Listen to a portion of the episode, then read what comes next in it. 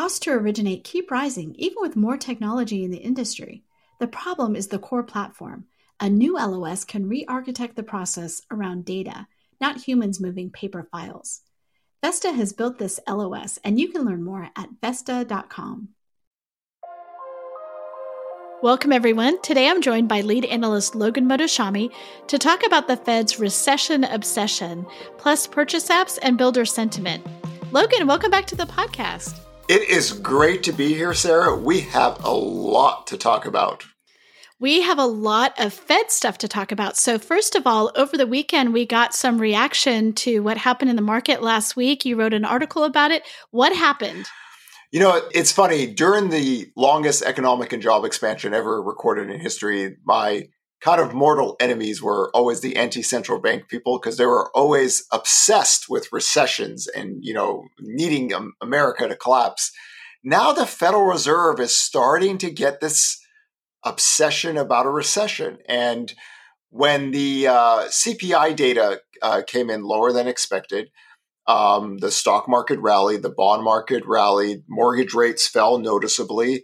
Uh, Waller, one of the Fed governors, like, "Hey, we're we're way, you know, uh, uh, we're not anywhere close to uh, to uh, ending this. We need more rate hikes. You know, the the housing market is fine, which of course isn't true. Uh, this is where I really start to get frustrated with the Federal Reserve. If a sector of your economy is in a recession, you cannot, as an institutional leader, say it's fine.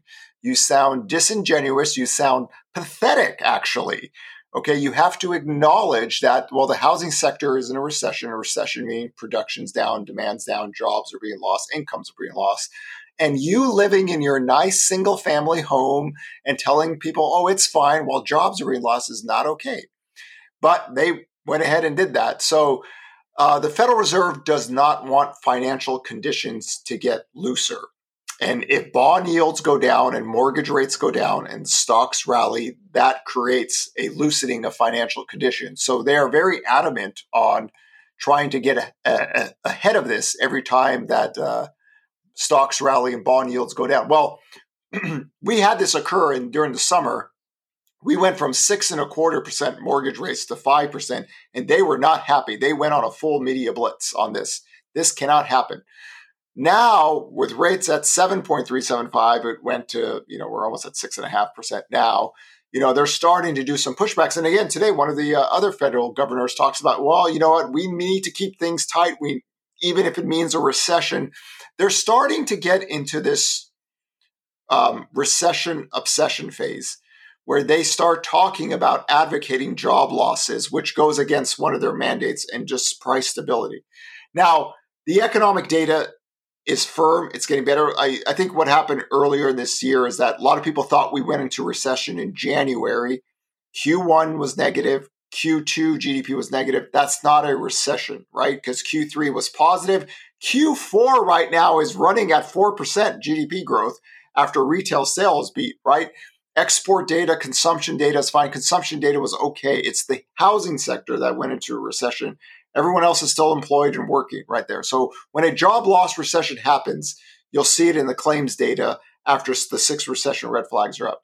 So right now, the Fed is like every time bond yields go down and stocks rally, they're in this. We, we listen, we need, we're going to create a recession. We know this already. Your forecast is for a recession next year. Okay. But it, it just comes off as, I, I, I don't, it, when you're telling people you want them to lose their jobs to make your job easier, I understand now why a lot of people don't like the Federal Reserve because it does seem like these people who live very nice lives are now advocating people to lose their jobs to make their job easier, right? And when one of them says, "Hey, listen, uh, the, the, housing market isn't in a recession," or you know, it's fine, it's not. It's not. It's in a recession. Acknowledge that first. Yeah, you know, um, so you and I, way back in what September, we were listening to uh, the Fed announce one of their rate hikes, and one of the things that Powell said was just like he was contrasting the pain that would happen if inflation got out of control with these kind of things, like like they're they're weighing it and saying this is for the what we're doing is for the betterment is for the greater good right? So even though some people have to have pain it's better than the overall pain that would come with too high of inflation. How do you feel like that plays now? We are in a much different spot today than we were in november of uh, 2021. And this is why I, I say it. I, I actually do understand the advocation of some of the Federal Reserve members losing their jobs because it, in 2021, if they would have said, listen, we have to be really aggressive with Fed rate hikes because inflation. Okay. Now it's a much different story, right? We have a lot of Fed rate hikes in the system, right? And the growth rate of inflation is already cooling down. The biggest driver of inflation right now, shelter inflation, we already know is cooling down because we use more up to date data lines. At this point, you don't really need to do this, right? If you believe in a soft landing. If you do not believe in a soft landing, then just show the courage of a human being and say, we don't care if we go into recession. We want it. The soft landing talk is nonsense. We want you to lose your jobs to make our jobs easier. That at least is honest. But all this talk about we're a soft land, no, you don't want a soft landing. Be honest with the people and say, we need you to lose your jobs to make our job easier. That's fine. I'll accept that because then they're a single mandate. But to try to talk to people and say that, well, we need it. We're going to have a soft landing. We'll do what we can. No, you're not. You're not because it's different now than it was last November, right? The growth rate of inflation is already cooling off. There's nothing you can do about oil prices with Russia. The dollar's already got stronger and it didn't do the job. So you can't control that. But when things start to get a little bit better, you don't have to jump on that, right? We're not talking about mortgage rates went from 7.375 to 2.5%, right? We're just talking from like 7.375 to 6.60%. Okay. You know, the bond yields are down again today. Why? Because yesterday's PPI inflation data missed estimates as well, right? If you look at the history of these inflationary peaks, when they break, they break, right? So I, I, I question the, the talk now with the timing. Now, if you want to say, listen, the Federal Reserve knows this, they're trying to buy time. Okay, that, that, that is a viable talking point. That's the talking point I've used. They're just trying to buy time but there comes a point to where it doesn't sound genuine anymore, right? And uh, if you're if you just come out in public says you're going to lose your job to make our job easier for inflation, okay, then at least everyone knows what they're what they're doing. But to say that we want a soft landing, you never wanted a soft landing then, right? So things getting easier on the financial conditions get a little bit easier. You don't have to jump on it every single time now, right? The 10 year yield isn't under 2% anymore, all right? Uh, the market wealth destruction of the stock market has already happened. Okay. So just take it slow and steady because you're almost near the end, right? You told us you wanted the Fed funds rate at four and a half, five percent. You're almost there, right? And let's let it stick. And if economic data gets lower, you'll cut rates. Okay. But you don't need to jump on this every time something happens. Absolutely. So let's talk about rates because you uh, brought up the bond market and I know that this is something that you watch a lot. In our last podcast we talked about could could rates go lower? Could they stay lower? Are they going to go higher? So what's your what's your take right now?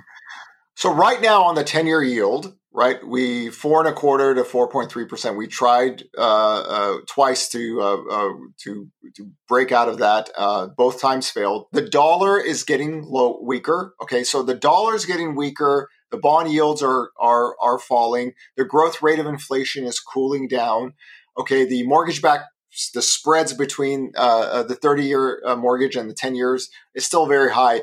If the growth rate, and this is why I talk about the next 12 months, the growth rate of inflation falls, right, and we account for shelter inflation as you know as we should in, in a more common sense uh, approach, mortgage rates can get back down to five percent. We you know we wrote that article recently because the dollar is no longer getting stronger, we have to realize that last push in the 10 year yield uh, was a lot of world chaos, right? The IMF, the Bank of Japan, the Bank of everyone was with the world cannot handle a strong dollar, especially when it accelerates, right? And now we see some of that coming up, especially in Japan, right?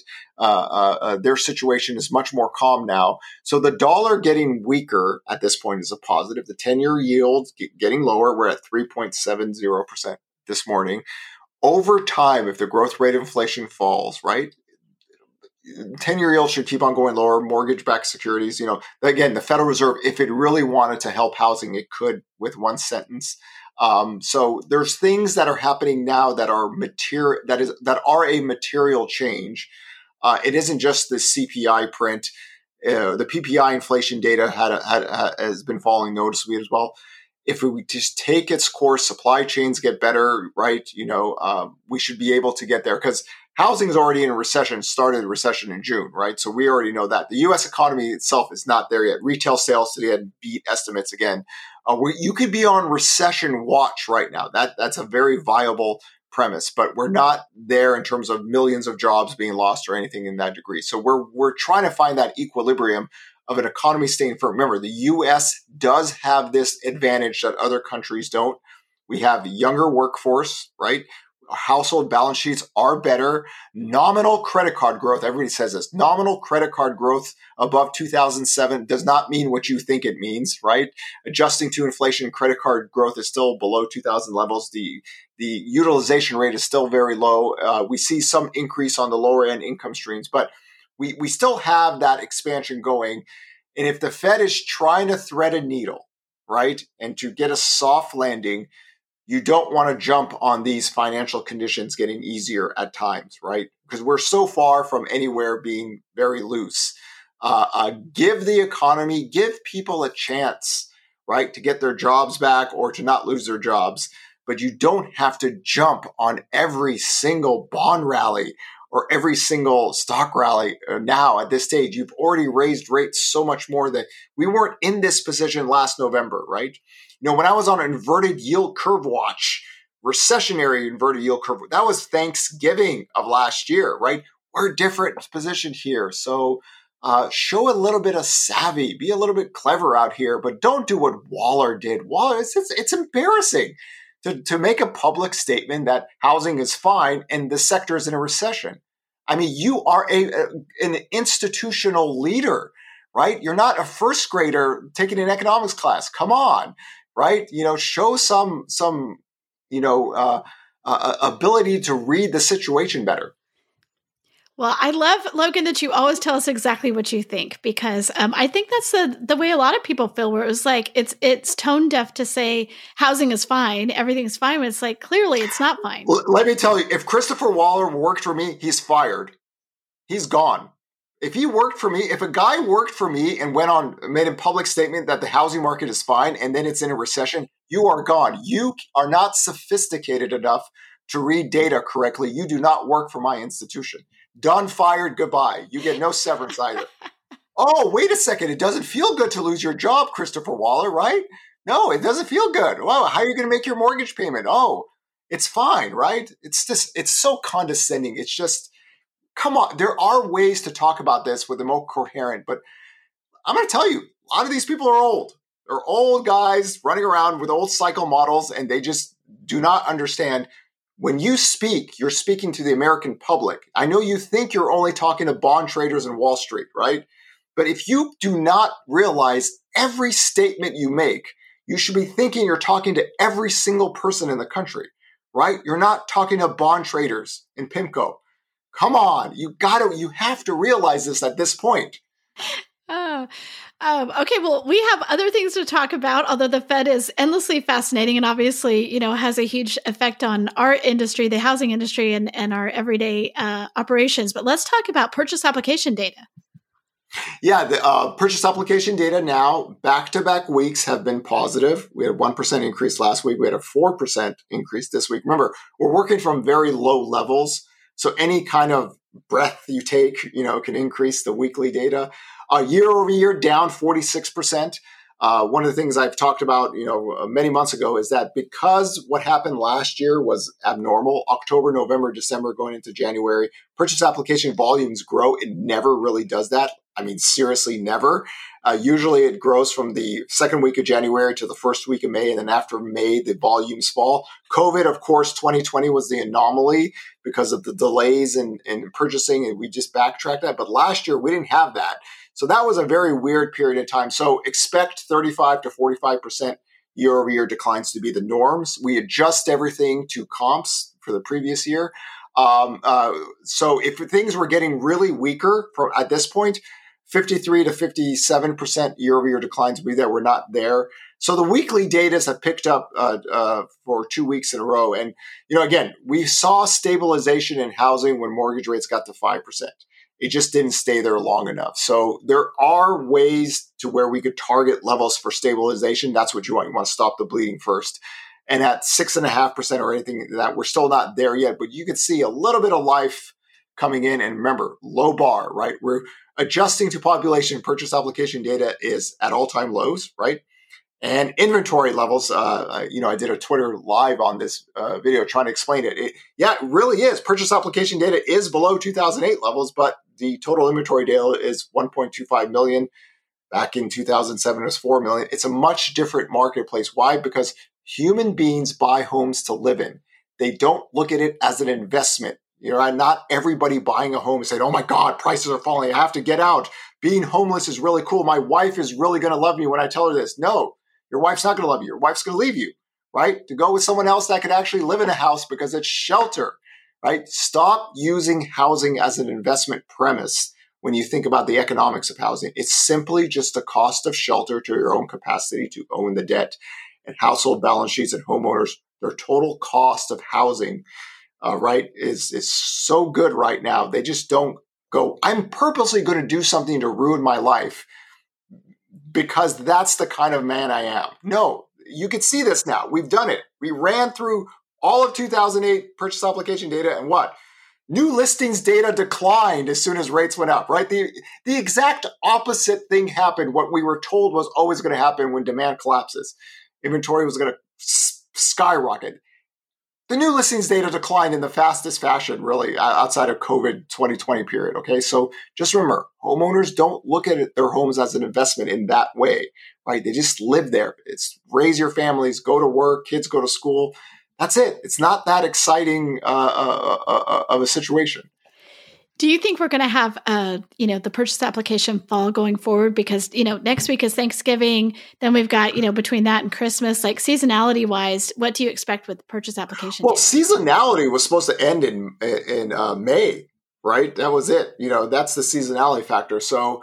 Uh, because the the the data has gone down so much that you can get these little bounces, especially if rates keep on falling right? So think about it. You, have collapsed so much that if rates went down to 6%, you could see a, like an increase just because you're using a low bar, right? That's why you have to adjust uh, uh, uh you, your thinking depending on where the data is at. So back to back uh, uh, positive weeks uh, in the data line, we haven't had that in a long time.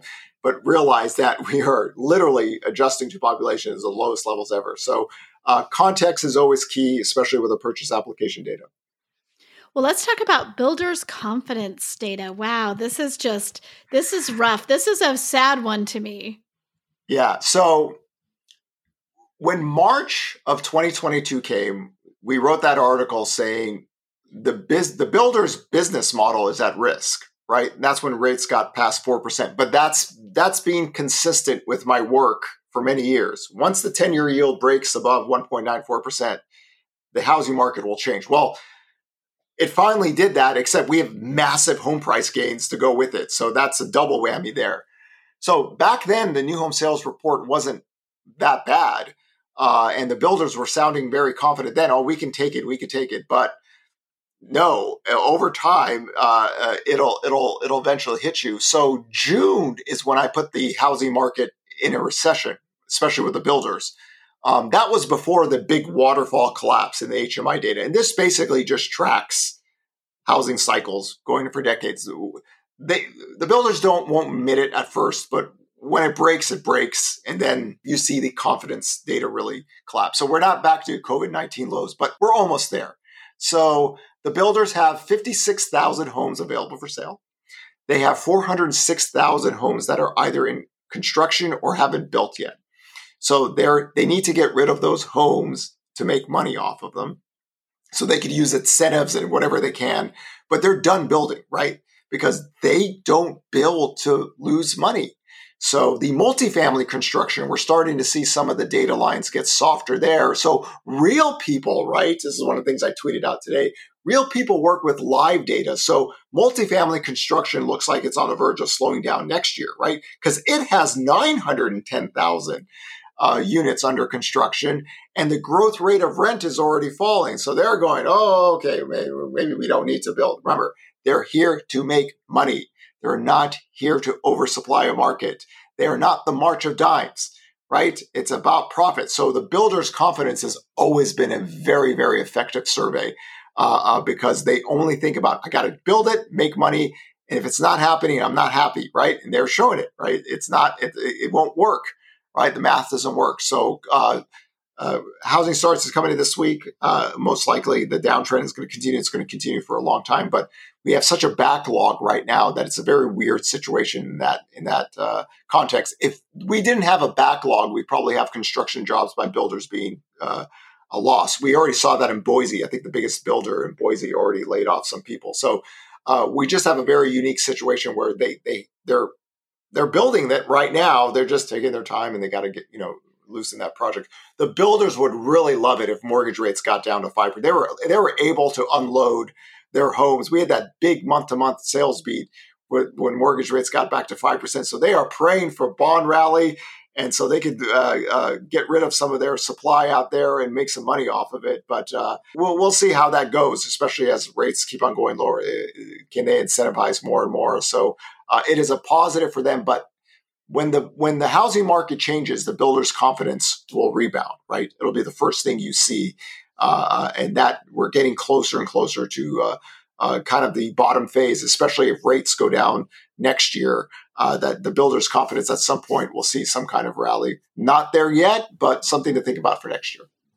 When you think about next year, so first of all, why don't you tell us when you're going to release your 2023 forecast, your economic forecast? I know you don't like to do it early. And I also know you don't like to revise it constantly. You're not one of those people who's like, oh, here's no, we don't do it.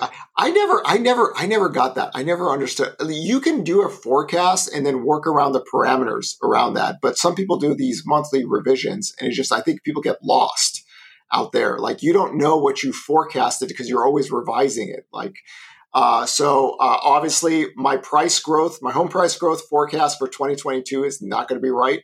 It was too low right? It was too low. The year started off too hot, and mortgage rates, uh, the the rate factor really happened after June. So uh, home prices will be higher than than than I thought they would be. Um, I do it at the end of the year, and then I try to put everything around economic models for it.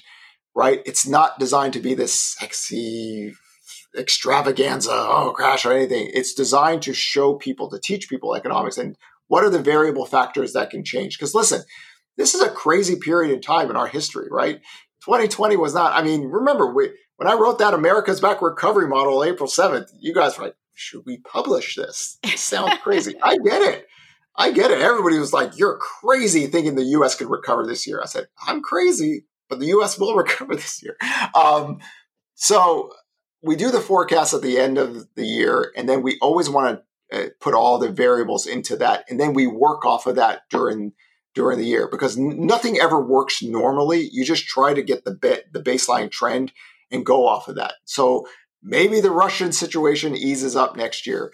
Maybe the growth rate of inflation falls faster and stuff like that. So you gotta you gotta put all the intangible variables, and I do it at the end of the year, once a year, and that's it. Been doing that since the end of 2010, right? Because I always say real ball players forecast with their names and faces right? Only cowards run around and troll with, with fake names. Ball players forecast. I love it. So I love everybody who forecasts themselves, especially when they use real because they are actually putting the, it out there. Everyone else just trolls out. But uh, uh, at, at, the end of the year, I know a lot of people do their forecasts early, but I like want to get all the information possible because you don't know. One event changes the entire landscapes. Of course, COVID has shown that. Uh, the Russian invasion has shown that. But uh, we want to get everything we can and then put it up there and then let's go with it. And that's kind of how I've done it since the end of 2010. We have an exciting announcement. On Monday, we have the rescheduled debate between you and Mohanad, and we're really excited about that. Um, we're going to, you're going to talk about, uh, you know, is there a bubble bursting? Like, give us a little bit of an update on that. So that's going to be a live event on Monday before Thanksgiving, 1230 Central Time. And tell us what you're going to talk about. So with me, of course, I, I have a very lovely relationship with the housing bubble boys for since 2012, right? And I, what I'm going to explain to people is how do you define a housing bubble? Because listen, this is the honest truth. We are below 2008 levels in purchase application data, and inventory levels are like nowhere even close to the four decade average, right? Because uh, I'm going to explain to you what constitutes a bubble and what constitutes a crash. And we actually have recent historical evidence to show us what a housing bubble looks like, right? And we never had the credit expansion boom out there. So I always like people to explain to me what they look for in a bubble because to me, the simplest definition is that a bubble means a price got to a very heated level and in a very quick amount of time it gets back to the start right so these tech stocks you know, that were trading 70 to 80% over their 200 day moving average, they collapsed very quickly, right? That was a bubble. It just historically does. Bitcoin, you know, historically collapsed, right? They happen in a very short amount of time. The housing crash, right? Housing bubble, we had a credit boom, a credit bust, inventory. We had all the mechanisms in place. We don't have that now. So it's not uh, it's not a housing bubble in that sense, right? Everybody kept on saying the speculation, the Wall Street investors, the Wall Street investors who went from 0.4% to 2.4% of sales. That's considered a no, no. Housing market is always driven by mortgage buyers. Mortgage buyers are legit now. Uh, this is the reason why inventory is in skyrocket. They're just buying a home to live in. They're not looking at it as an investment. There's your mistake with the housing bubble. A bubble means an investment, right? So the price has to come back down to 2020 levels in a very short amount of time.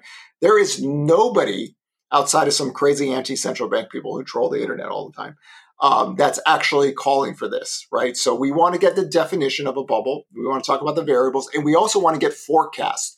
What levels are you looking for for inventory for it to be a bubble? What levels of sales and everything? Uh, and uh, we have that going on. And also on Monday, one of the big uh, Twitter accounts, Wall Street accounts, who talks about housing, I'll be on a Spaces event with him on Monday as well for those uh, uh, uh, who are interested in that. Again, my job is economics done right, should be very boring. You always want to be the detective, not the troll. I don't do this for flash or anything like that. The reason I had my blog, which was always free and no advertising, was just to teach economics so people have an understanding right? The six recession red flag model was created to teach economics, to give some understanding. There's a lot of people that have a kind of a different agenda out there. I'm not.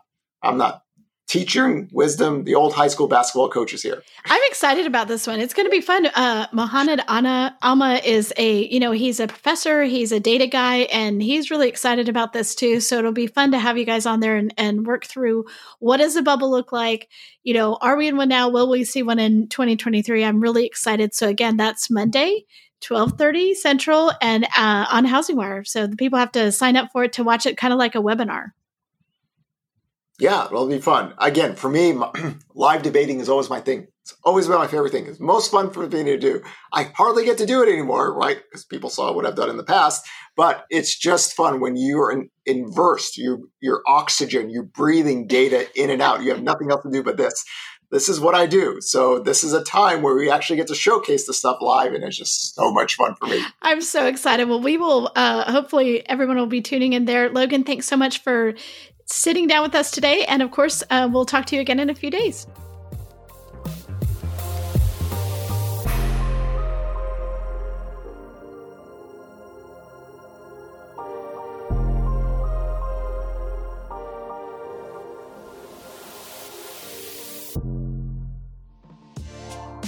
How have the 2022 housing market forecasts changed? Or how is the industry navigating the shift to a purchase driven market? HousingWire's premium content program, HW Plus, answers questions like these and offers a variety of member exclusive benefits that are tailored to what you need to stay competitive and agile in today's fast paced market. Go to housingwire.com forward slash membership to join today. With your HW Plus membership, you get access to longer form digital content, the HousingWire magazine, member exclusive rates to in person events like HousingWire Annual, and more.